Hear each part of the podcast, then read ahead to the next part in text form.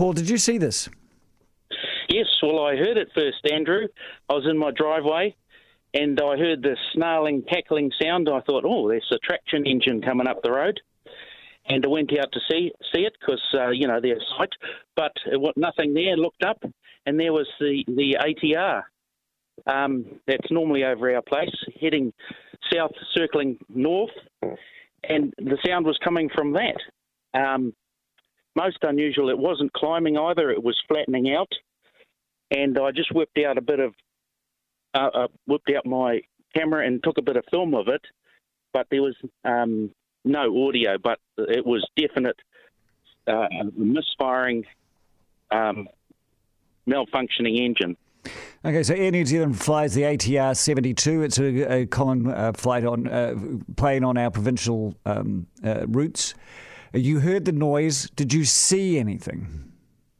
No, it just all, all it did it, it, it, it didn't climb like it normally did. He was flattening out and um, still proceeding north. And um, my wife's a bit of a um, fire engine chaser, and I says, "No, don't go there. They'll be landed by now." But I heard from the producer that he's still circling, getting rid of fuel.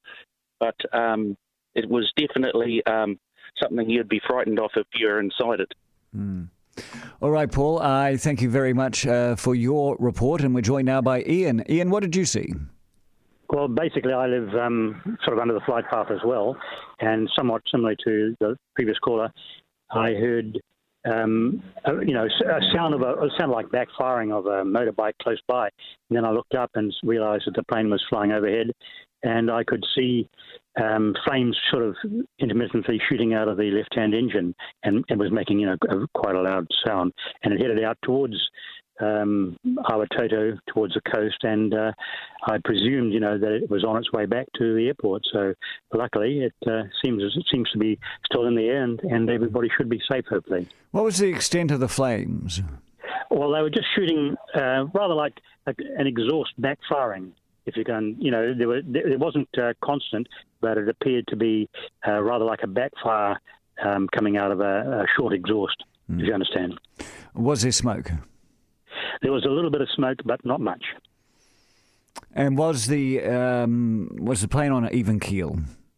Yes, oh yes, it was. It was. It was. It appeared to be under control, and he was just circling slowly around. Um, as I said, on a on a course that they would normally take if they say they were coming in from the north and uh, or south, and they were um, going to have to land coming in from the north. So he was following that sort of a flight path out towards the coast, hmm. and then he would turn and go north, and then you know back again onto the airport. All right, Ian, thank you so much for your observations. And just repeating, a full scale emergency is underway at Napier Airport. We have had, and you've just heard Ian and Paul, multiple reports of a plane with an engine on fire and backfiring itself. Fire and Emergency has confirmed it will attempt an emergency landing inside the next few minutes. It is unknown how many people are on board the flight, uh, but the plane is believed to be an ATR turboprop, as we heard from Ian with around 70 seats. And as we reported before, ambulance and fire service personnel are on the t- tarmac, and we can confirm that fire and emergency have confirmed there will be an attempted emergency landing, and it will be inside the next few minutes